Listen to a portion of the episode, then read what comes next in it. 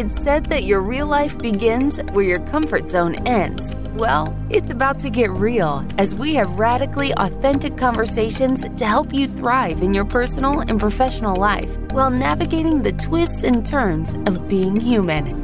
Buckle up, because This Might Get Uncomfortable starts right now with Whitney Lordson.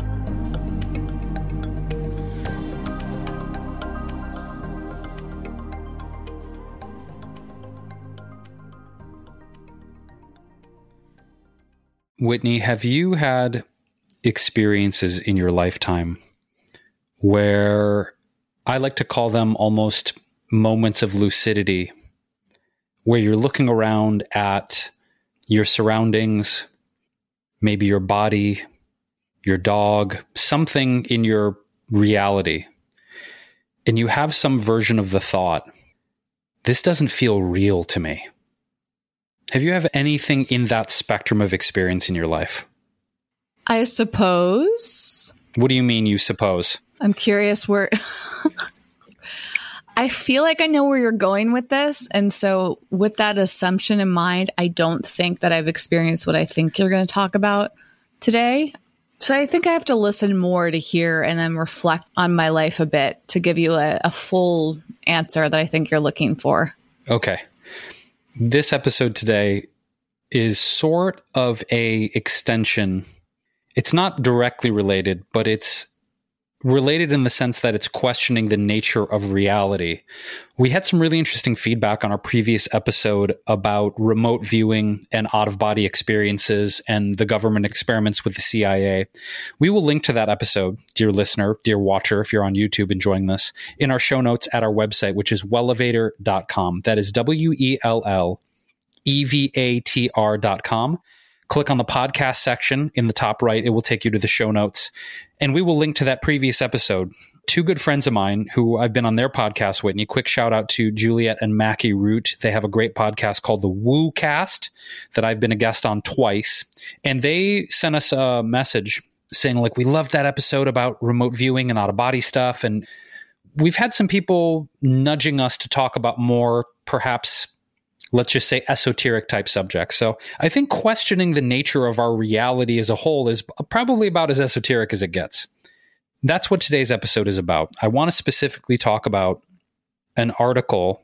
This is not something new. This is something I think I remember hearing about, Whitney, back in twenty sixteen when Elon Musk was talking about this, is when I was first introduced to this concept. And the concept is something called simulation theory. It is the theory that reality as we know it is a computer program or algorithm designed by some advanced civilization, and we are akin to living in something of a video game like The Sims. That everything we know, touch, hear, taste, smell, breathe, experience is we're all living in an extremely detailed and extremely realistic holographic simulation. When I first heard that five years ago, I was like, that's bullshit. But the more I got into it, and the more I have been getting into it, and these articles continue to get passed around on the internet, Whitney, the more that I'm very curious about it. And so my initial, you know, bullshit reaction has gone into curiosity. And here's a big reason why. And the reason I asked you, Whitney, if you've had experiences where you've looked around at something in your life and thought, this doesn't feel real to me.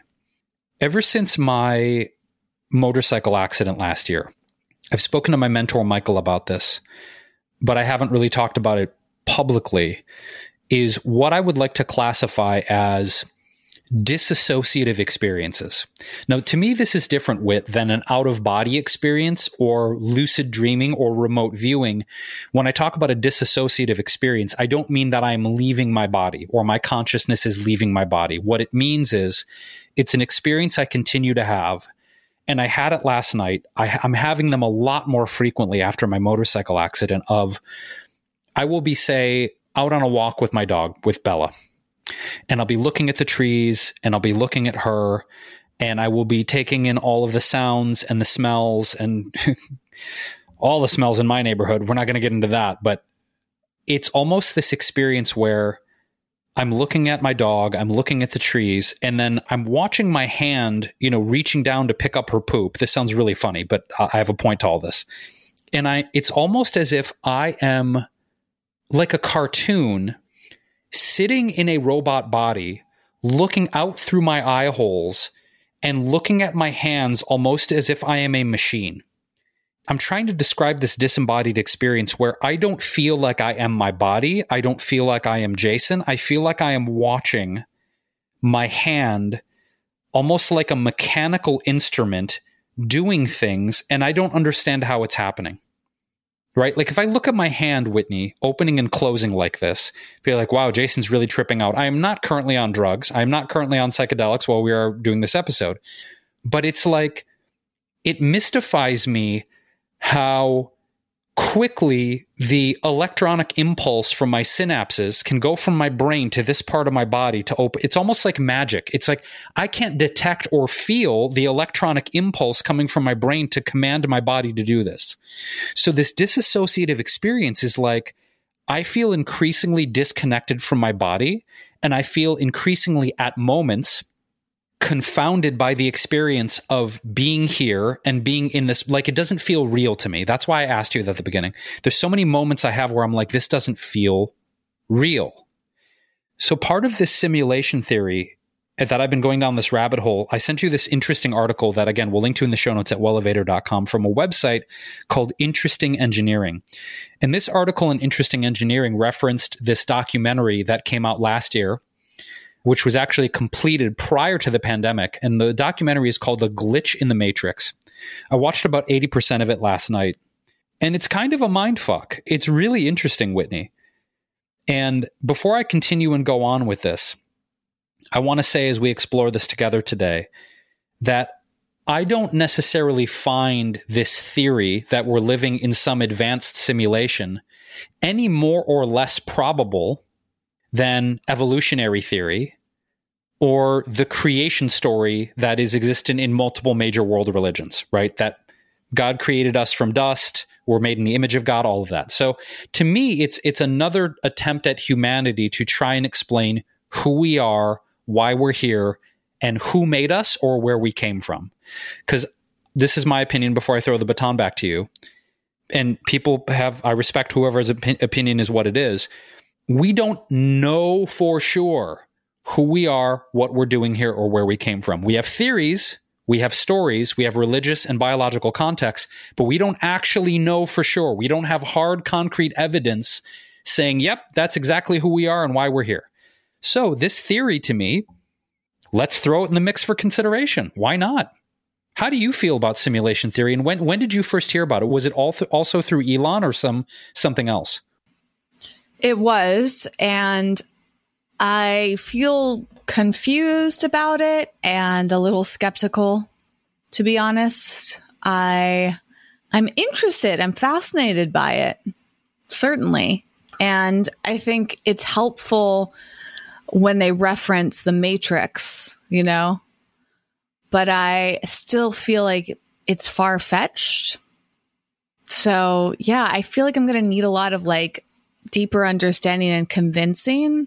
I mean, I suppose the fact that Elon Musk has talked about this, in my mind, which might sound kind of silly based on how people perceive him, but it makes it feel a little bit more legitimate. You know, I'm like, wow, I mean, I don't agree with everything that Elon Musk says and does, but I think that he is an intelligent man that's connected to a lot of really intelligent people.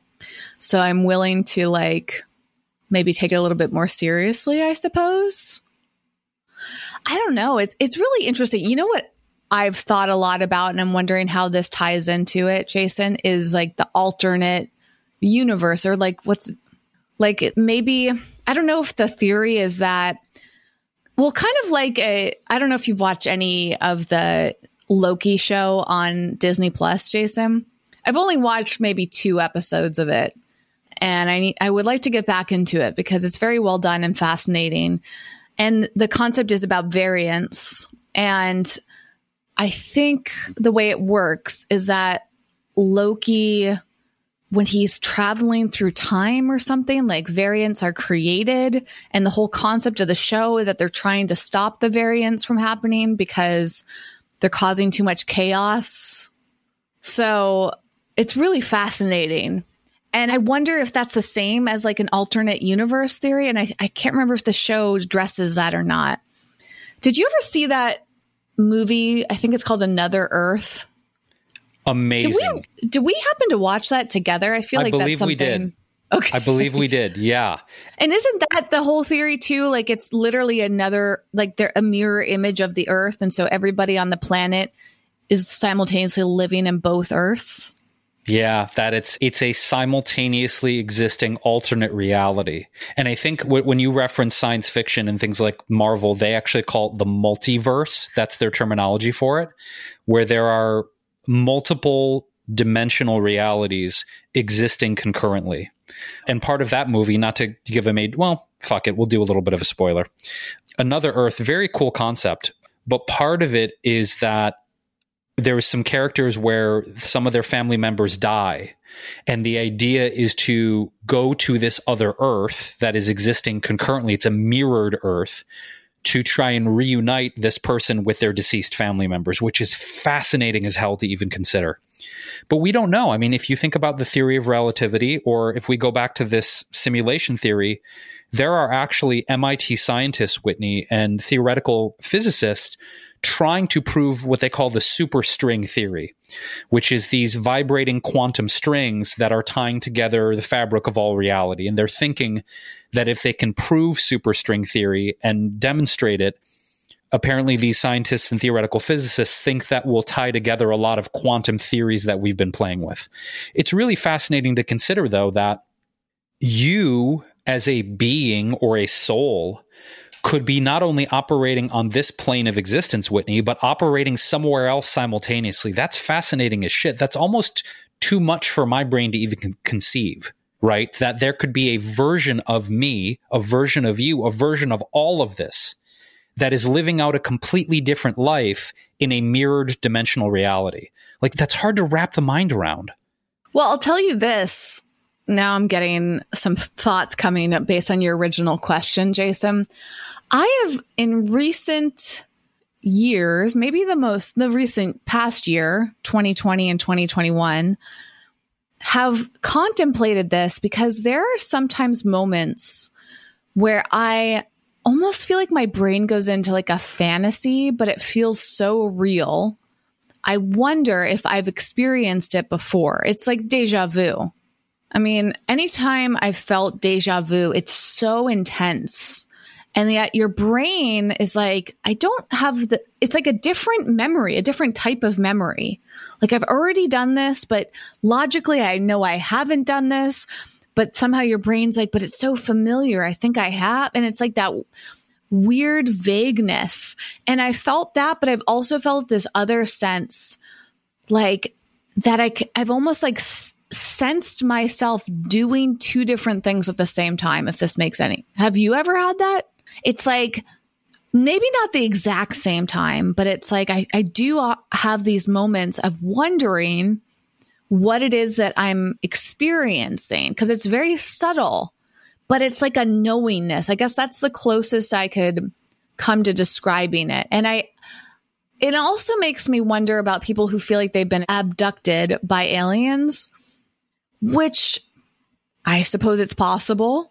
I'm not like super like clear about my beliefs on that, but like, it's like, is the brain hallucinating? Is it making up things, or is it experiencing something that we can't quite describe? And that would make me wonder about this simulation, because maybe we're picking up on something that our current reality can't understand. My version of that, or my experience of that, is having almost like, I don't know if they're flashbacks or premonitions, but images and experiences that I believe that I've lived come to my brain, and I'm convinced that I've lived them, but my logical brain goes, wait, that doesn't, you haven't, wait, that hasn't happened in this lifetime, has it? There's been moments where I've had to, you know, call my mom and be like, Mom, did this, did we go out to dinner with that person during this time? Like, am I making this up completely? I've had a lot of those moments of questioning whether or not that fits into the t- linear timeline of my reality as Jason Robel. I absolutely have had that. And it's interesting you bring that up, Whitney, because in this documentary last night, A Glitch in the Matrix, that talks a lot about simulation theory, there's a, a presentation, there's this footage from the author Philip K. Dick in nineteen seventy-seven. He was in Paris giving a lecture, and he was talking about how he believes that we are living in a very advanced computer simulation. And, you know, everyone in Paris is kind of looking, looking at him like, okay, keep, keep going. And he talks about this experience that he had in nineteen seventy-four. And by the way, Philip K. Dick, amazing author. A lot of his books have been turned into Hollywood movies like Minority Report, A Scanner Darkly, really interesting futurist and talking about what he perceives is going to be the future of humanity. A lot of his writings that he compiled between nineteen seventy-four and the time of his death were a result of an experience he had, Whitney, during a dental procedure where they pumped him full of uh, sodium pentothal.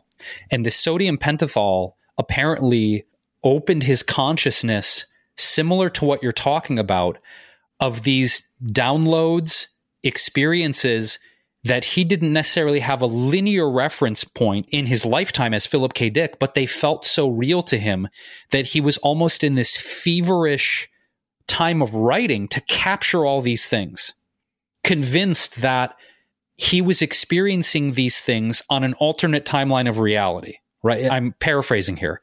But similar to what you're saying, you know, he had this drug experience at the dentist's office. It sounds goofy, but when you watch this documentary and see him describe it, it's like, that is fascinating as hell. He didn't know where they were coming from, but he wanted to capture as much as he could. And there are apparently some people who have edited and compiled these writings and released them to the public. I would love to get my hands on them because I'm super curious about this. But the thing that got me about the simulation theory, there's a lot of people they interview in this documentary, and, and I'm going to reference a few in this engineering, interesting engineering article, Whit.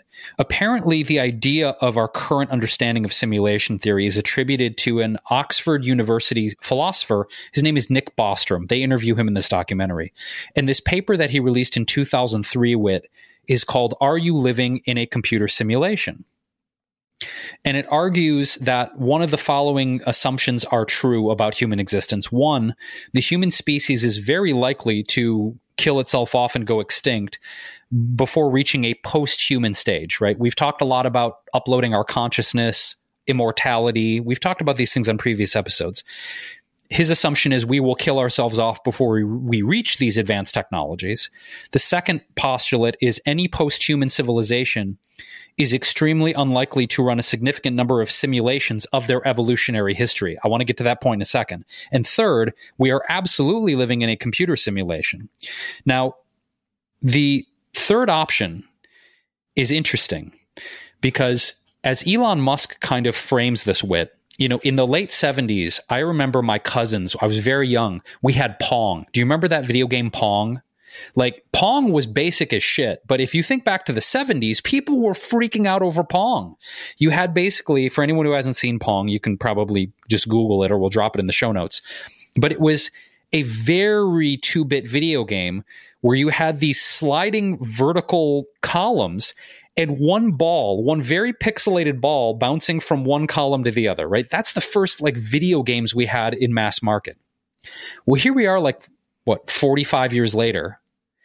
And now we have virtual reality goggles, we have Oculus, we have all of these things that you look at like role-playing games now, Whitney, they're like photorealistic. They're third-dimensional. You're in a whole third-dimensional universe where you interact with characters, whether that's like Final Fantasy or Grand Theft Auto.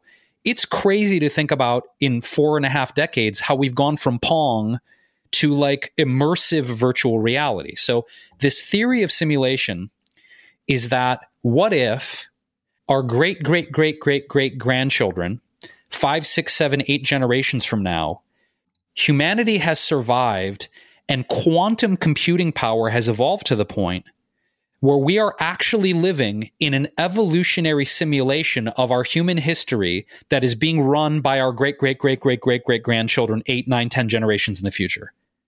That's fucking crazy to me to consider that we could be living in a simulation that our grandchildren are running and we are being played as characters. That's kind of a mind crusher for me. Is it a possibility? Yes. Is it probable? I don't know. I can't answer that. But it, Elon's point and Nick Bostrom's point is, if we look at the curve of technological innovation, that it is theoretical that, you know, eight, nine, ten generations from now, they could be like, we're going to do a historical simulation of our ancestors. This will be fun, kind of like The Sims. That's a bit unnerving, because what that brings up to me, Whitney, is the consideration of ethics, the consideration of free will, the consideration of predestiny. Do we have any semblance of control over our decisions and our actions, or are we literally being played like video game characters?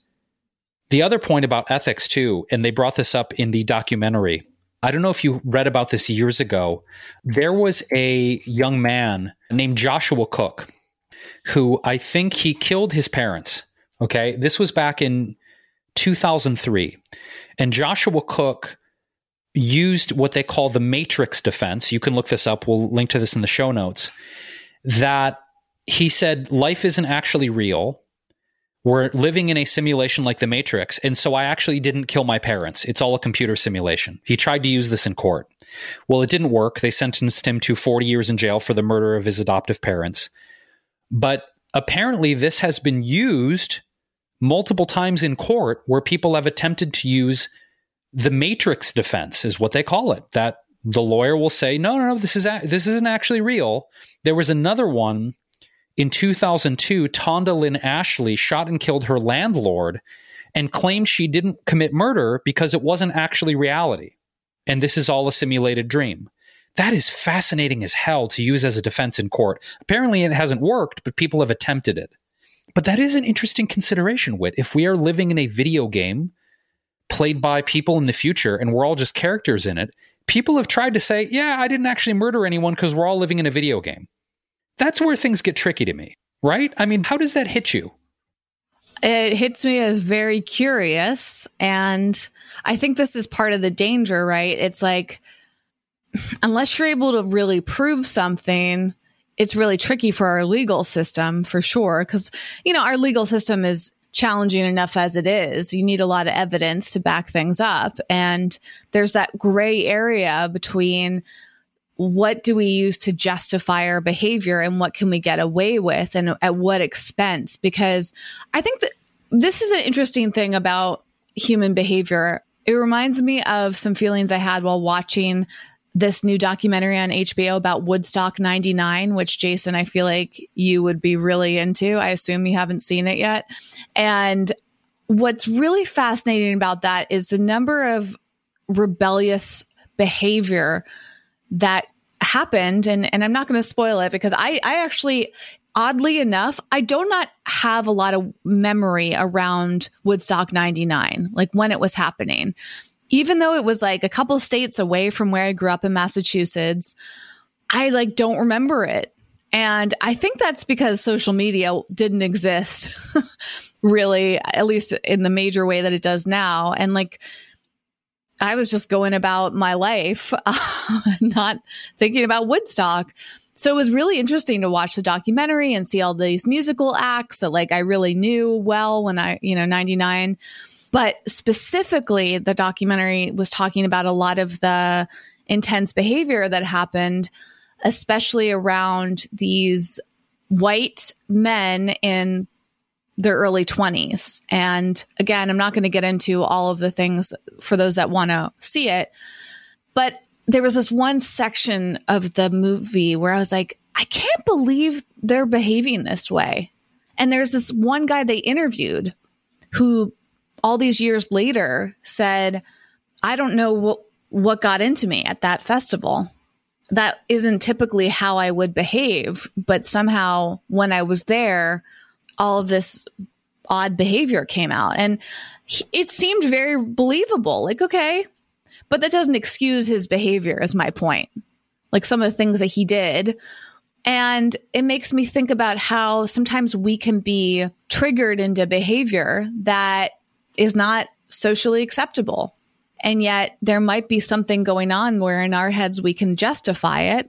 Now, what you're describing is a very different justification, but I guess part of this is like, if you can't prove it, And if it's not socially acceptable, then like you're probably not going to get away with it if you get caught, depending on the scenario and, and how extreme it is. Now, murder is very different from kind of this reckless behavior at the festival that I'm describing.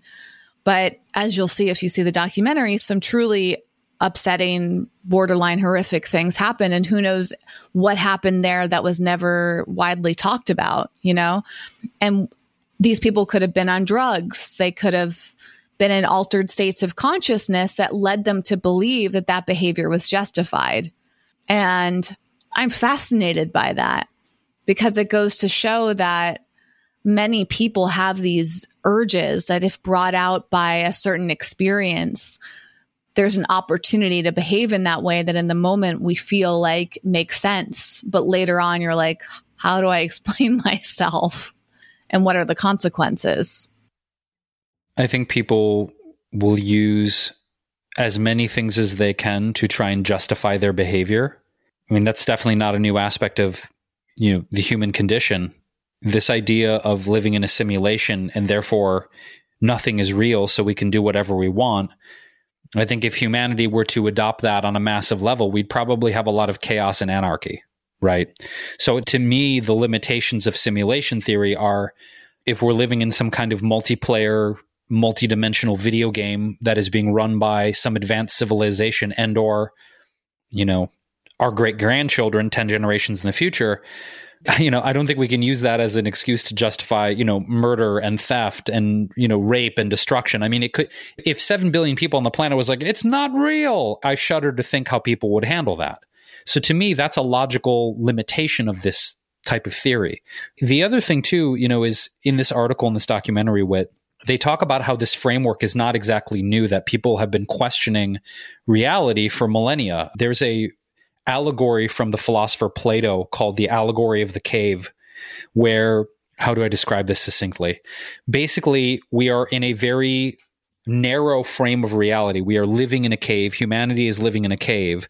And the people, the situations, the objects, the animals, our reality is a shadow projection on the wall of the cave, but we can't see behind us what is creating the projection on the wall. So we're living in this very narrow frame of reality, looking at a cave wall going, look, this is real. The buffalo and the animals and the cavemen and all, it's all real. But we can't physically turn around to see what is actually projecting what we think is perceived reality. So Plato was trying to figure out the nature of reality. There's also a philosopher, which I disagree with some of his things regarding animals and sentient beings. His name is Descartes. And Descartes had his own version, which was kind of the evil demon hypothesis, that there's some disembodied creature or entity or series of entities that are manipulating reality to make us think that we are real, that our bodies are real, our identities are real. But Descartes was kind of like, no, that that's just some evil sorcerer or demon playing a trick on all of us. So the framework of this thing is not exactly new. Humans have been considering this for a long, long time. But I want to I want to go back to this idea, because we were talking about Elon Musk, and we were also talking about kind of the origin of the the modern simulation theory, which I mentioned was Nick Bostrom, right? There are highly intelligent people who are believing this. Two others, which I didn't know, Whitney, are Stephen Hawking and Neil deGrasse Tyson. Now, of course, Stephen Hawking has passed. We can't really ask him about it. But Neil deGrasse Tyson was in an interview, I think a couple years ago, with N B C. And they were asking him about from a astrophysiological perspective. And he said he believes there's probably better than fifty-fifty odds we are living in a simulation.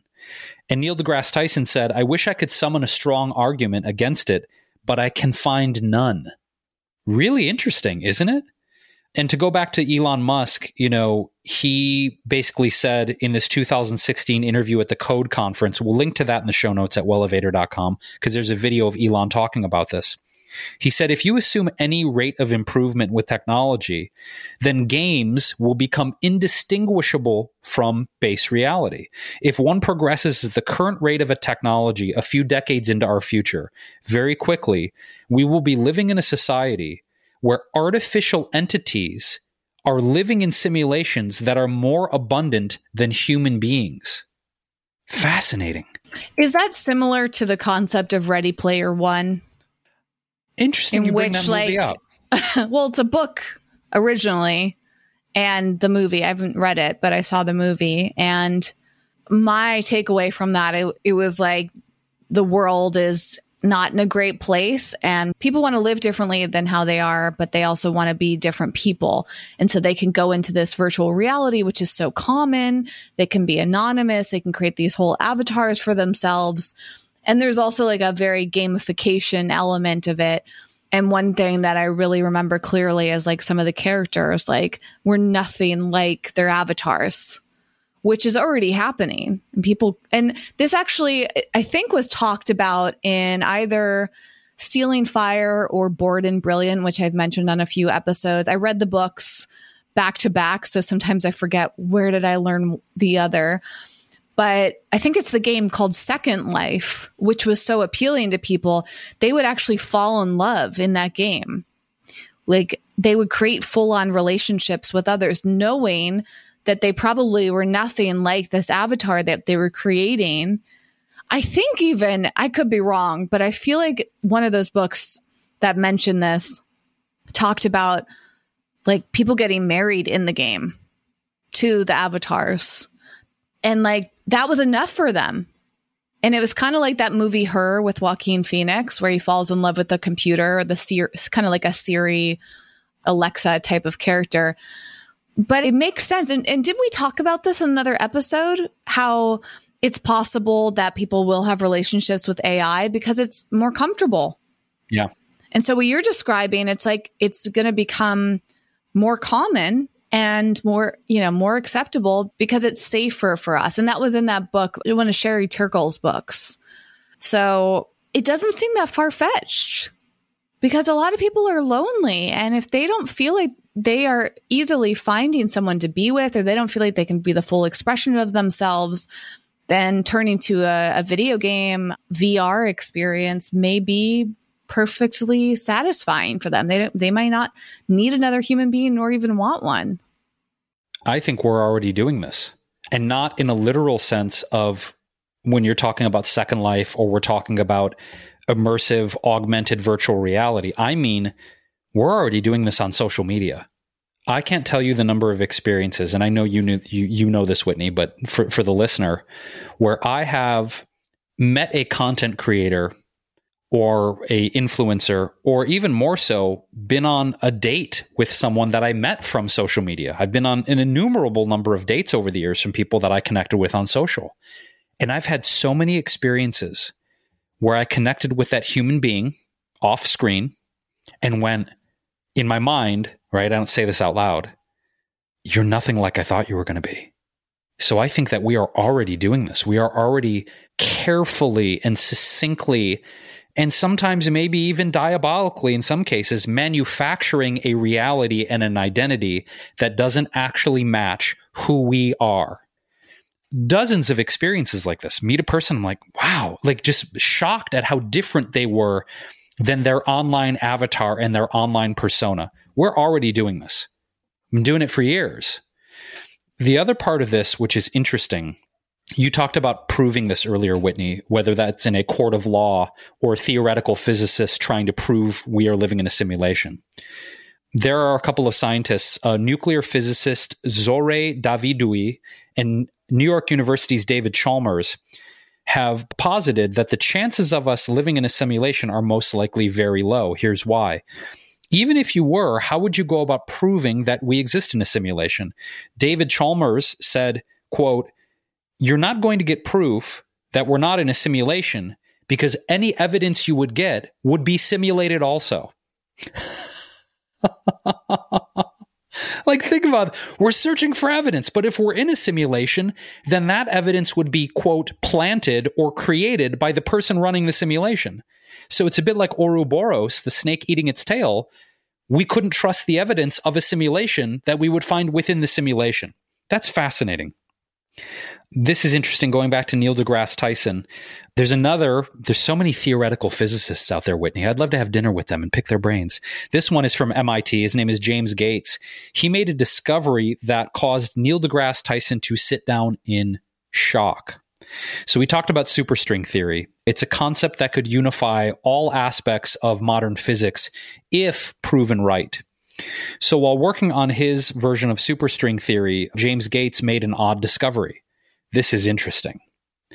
Gates claims to have identified what appears to be actual computer code embedded in the advanced equations of string theory, Whitney, that describe the fundamental particles and building blocks of our universe. In short, what he found was, quote, error-correcting computer code in string theory, the same kind of error-correcting codes that you might find on your web browser or the computer you're using right now. That's crazy. What if, in our lifetime, scientists and theoretical physicists uncover the code of the universe? We we have an episode coming out in the near future with a couple of really wonderful coders, Srini and Usha, and we were talking about, you know, the building blocks of the internet and computer technology. But wouldn't that be a trip? Like, let me ask you this, because I, I have my own reaction to this. How would you feel if they're like, yep, yeah, we found the code for the universe? Would you feel excited or disappointed? Or I personally would feel a little bit like, oh, really? You found the code of the universe? I don't know. I, I kind of would feel a little bit let down. I don't know why. I'd feel a little bit let down by that. How would you feel if they're like, we we cracked the code. Here's the code for the entire universe. But like, if we did, the fuck would we do with it?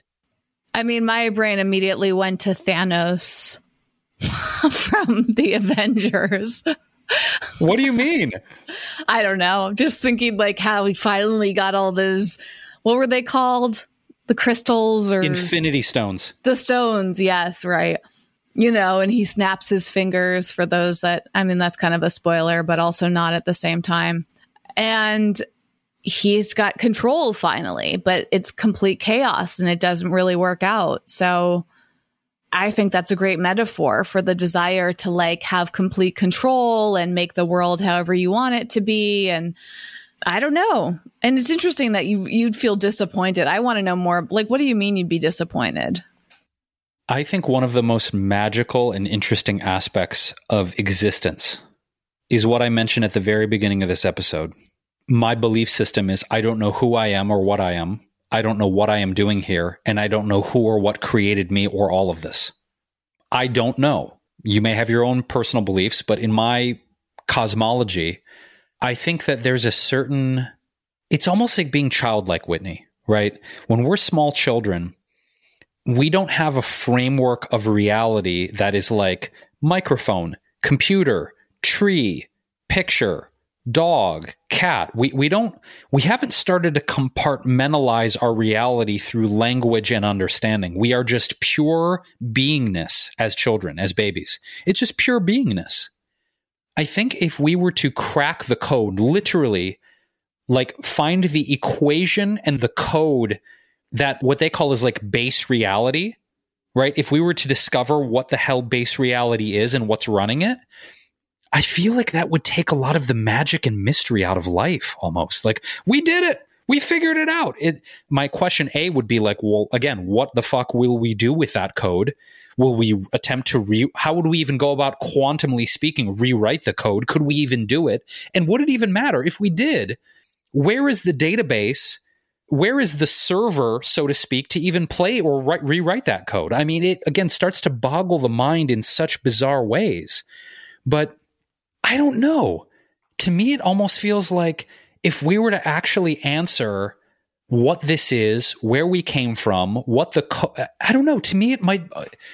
Do you know the book, The Hitchhiker's Guide to the Galaxy? Have you heard of that book?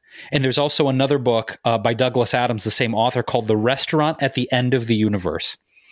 And in that book, Douglas Adams says, there's a theory that states if anyone ever discovers exactly what the universe is for and why it is here, it will instantly disappear and be replaced immediately by something even more bizarre and inexplicable. There's another theory which states this has already happened. Like, what? Who knows? If we did crack the code and we did figure out what reality actually is and what's running it, who's to say that there's not a line in the code that would say when we discover it, it's instantly over? Wouldn't that be funny? We did it! It's a... it just shuts down instantly, and we just get completely shut down once we discover it. Maybe the engineer, God, spirit, universe, the who, whatever it is, wrote a line in the code that's like, if they ever figure this out, we're pulling the plug, okay? All right, so you're going to sit by that plug, and if they do, you're pulling the plug immediately. It's going to get boring. You're going to be sitting right by the plug, but if they do, yank that plug. Who the hell knows? But I think it is interesting that since the dawn of recorded time, humanity has been attempting to explain what this is, why we are here. I don't know that we'll ever do it, but I think I would feel a little disappointed if we did, Whit. It'd be like, oh, that's the explanation? R- that? Really? Ugh. I'm going to go have a sandwich. But it is, let's just say this.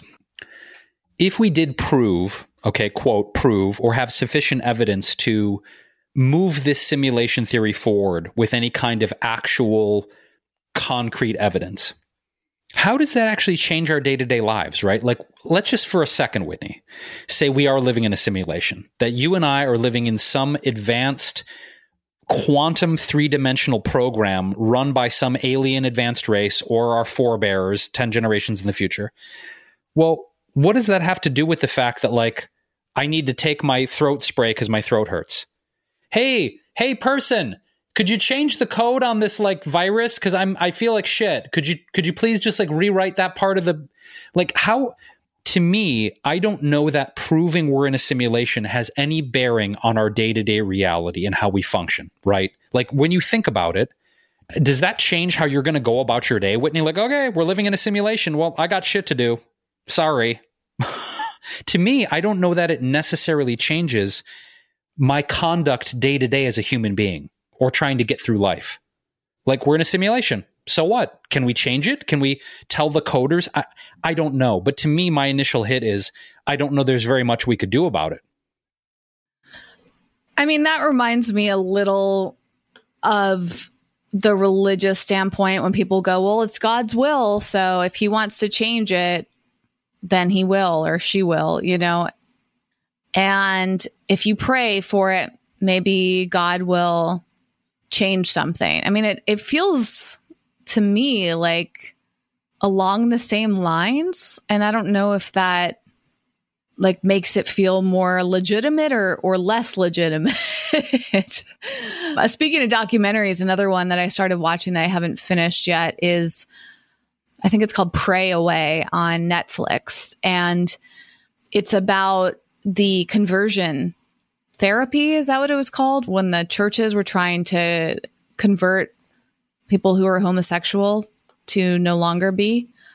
And the d- documentary is covering all these people that were involved with that. And when I watched it, I started to feel mixed feelings about religion. And we've talked about this, how I ha- was raised with a lot of, like, Christian mentality, but not super religious. And then a few years ago, I started going to church, and, like, I remember at that time, like, feeling like I wasn't fully connected to it, but there was a lot of elements of church and Christianity that resonated with me. And certainly this documentary is a bit biased in the sense that it's showing the extreme sides of Christianity. But there were these moments of watching people gather and talk about God and pray together and worship. And then they were supporting Prop eight, which I had kind of forgotten about. And it just didn't make me feel good, because I thought, like, the documentary is showing the expense at which, and going back to what we talked about with, like, the video games, it's like promoting this mentality that we have to follow God's will, but, like, forgetting the fact that, or in my opinion, I guess this is a belief that, like, you know, human beings came up with a lot of these rules, and we're promoting it as if it's some universal truth, where I just think there's a lot of room for interpretation on it.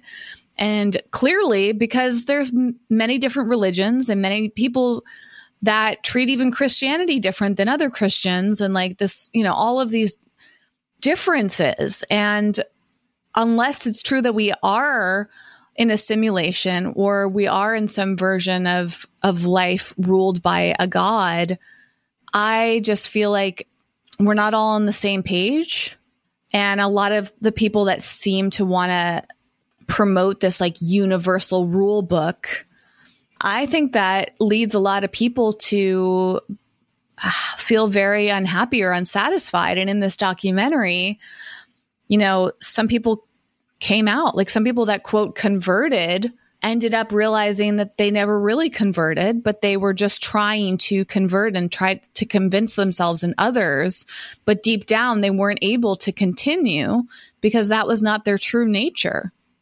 And they were involved in promoting conversion therapy and the damage that it did for others. One of them actually, I think in the part that I paused, because I am about like three quarters of the way through, one of them was saying how strongly he supported Prop eight until I think it was two thousand eight when it, it passed, and they were showing all these footage, all this footage of, of people that were devastated because homosexual people weren't allowed to get married under that proposition. And I, I remember that experience, but not really understanding it because I'm heterosexual and it didn't apply to me.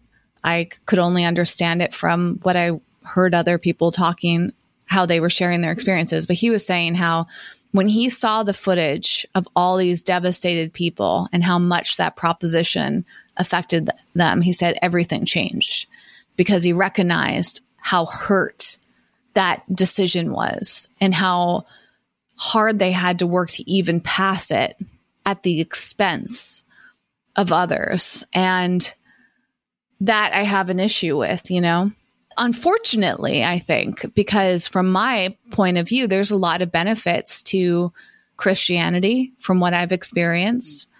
I am not against it by any means, but I do take issue with elements of religion that are trying to force people to change and be something that they're not. And I think that kind of ties into this conversation because it's like, this belief system that we have to abide by some rule book or else God will be mad at us. God will punish us. God, you know, it's God's will. So we can't change anything. We have to do what God says. I think that leads people to feel completely out of control and unhappy if they don't deep down believe in it. That's, that's the challenge there. And that documentary kind of highlights that some people cannot change. It's just... But they tried to program all this belief. And some people still believe those things. Like, and I think that causes a lot of harm in our society when people don't feel the freedom to be who they are deep down and feel extremely confused. And that makes me feel like, how could it possibly be true? If it was truly God's will for someone to be heterosexual or everybody to be heterosexual and only for men and women to be married, then why would anybody have those desires to be, you know, to be with somebody of their same gender?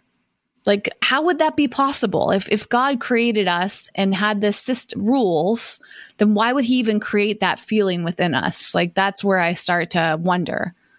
If God loves all children, then like, why can't we be fully accepted as we are? And listen, I'm no means a religious scholar, so I'm sure there's an answer to every question, which I will happily listen to, but doubt I will believe.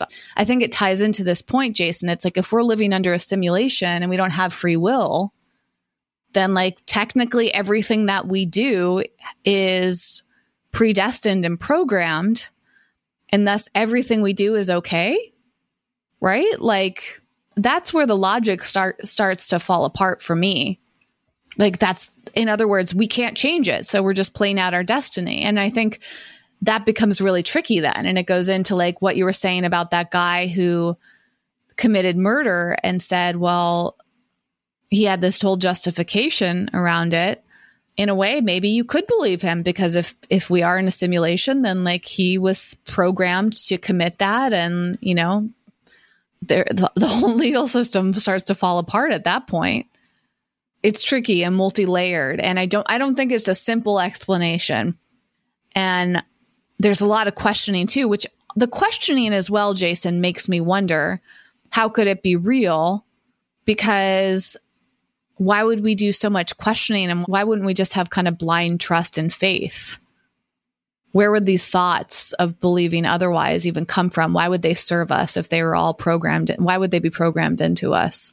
I think, like, if you look at uh, the show Westworld, I believe, I could be wrong, but I believe that all of the robots in that show, like, did not think about anything beyond, like, they just accepted their reality until a certain point. I won't ruin it, but like Westworld's based on the robots making a change, I'll say that, and how they interact with humans. But like, I remember some of the characters, they're just on their path, living their life. They're robots. They're not, they're not literally not programmed to believe anything other than what they're doing. But human beings are different in that sense. So that's where there'd have to be a benefit to the that thought process if it were actually programmed into us.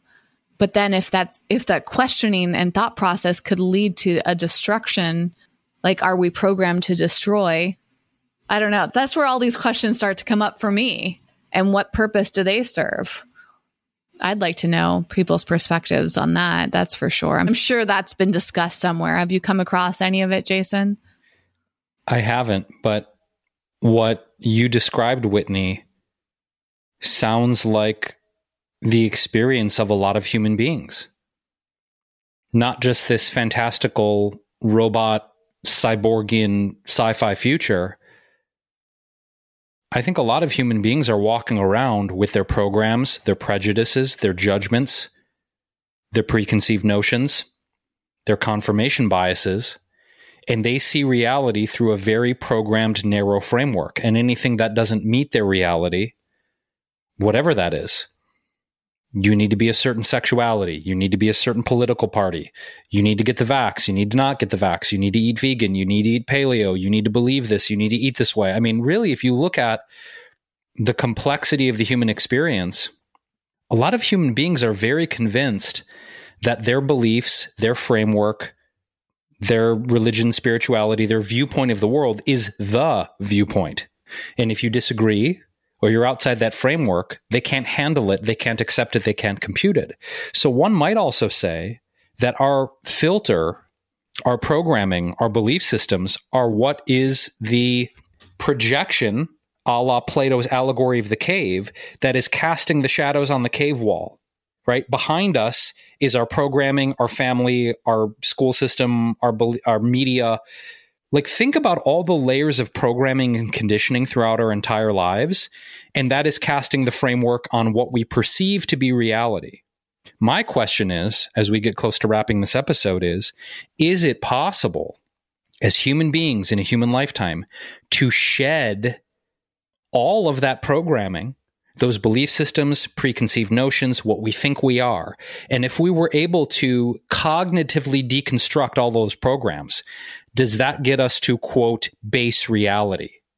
And I wonder, again, as children, newborns, infants that don't have language or frameworks yet, would we somehow maybe return to that level of innocence where there's no judgment, there's no hatred, there's no division, there's no my way is the right way, my reality is the only one that matters? Because I could be completely wrong. I don't know what the consciousness of animals or plant life or other sentient beings are, but it seems to me that the most trouble that is going on on the planet right now is from adult human beings.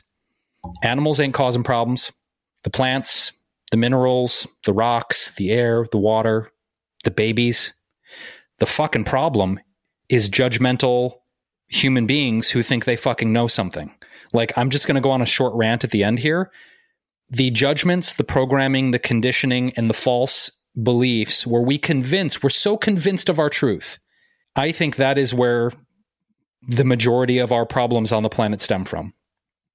And I think if people were to open their minds and their hearts and maybe realize that what they believe and what they are convinced is reality is not actual reality, maybe that's a good starting point for us to actually come together, for us to actually create some real solutions to the climate change, the extinction, the shit we are dealing with, not thirty years in the future, folks. We're dealing with that shit right fucking now. And I think if we continue to be divided and like, my my way is the way and my truth is the truth and my God is the way, and I think the longer we cling to these type of mentalities, regardless of whether we're living in a simulation or not, Whitney, this is going to continue to perpetuate the problems and the challenges on planet Earth. So I think the more that we can shed our conditioning, the more that we can shed our programming, the more we can return to this sort of blank slate state of innocence. It's my belief that I think maybe that's the starting point where we're actually going to have a real conversation about healing ourselves and healing the planet. Maybe. I could be wrong. I don't know. Are we living in a computer? I don't know. Are we living under God's will? I don't know. I go back to the answer, I don't know. We're just here exploring on This Might Get Uncomfortable. And I think this is one of the most deep, strange, and esoteric topics we've yet covered. So if you've enjoyed it and you want us to do more of this sort of existential pondering, we're happy to do it because I eat this stuff up, Whitney. I love this kind of subject material.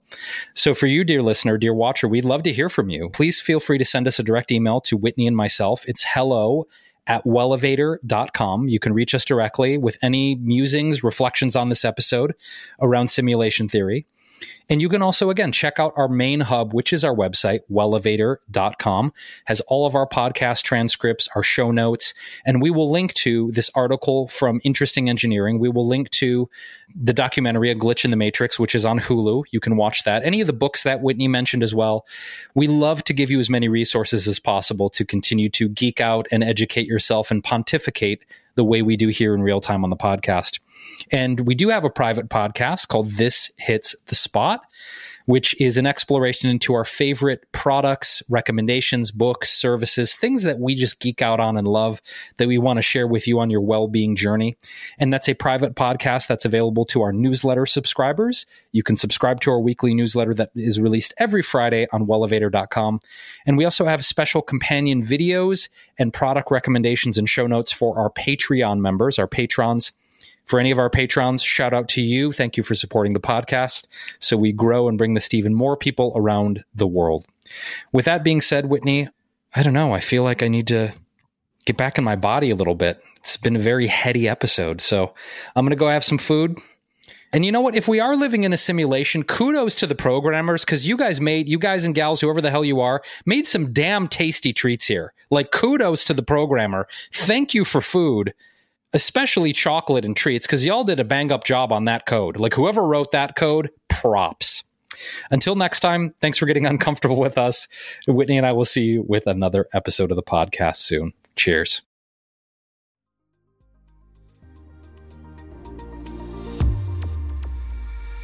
Thanks for listening and getting out of your comfort zone with us today.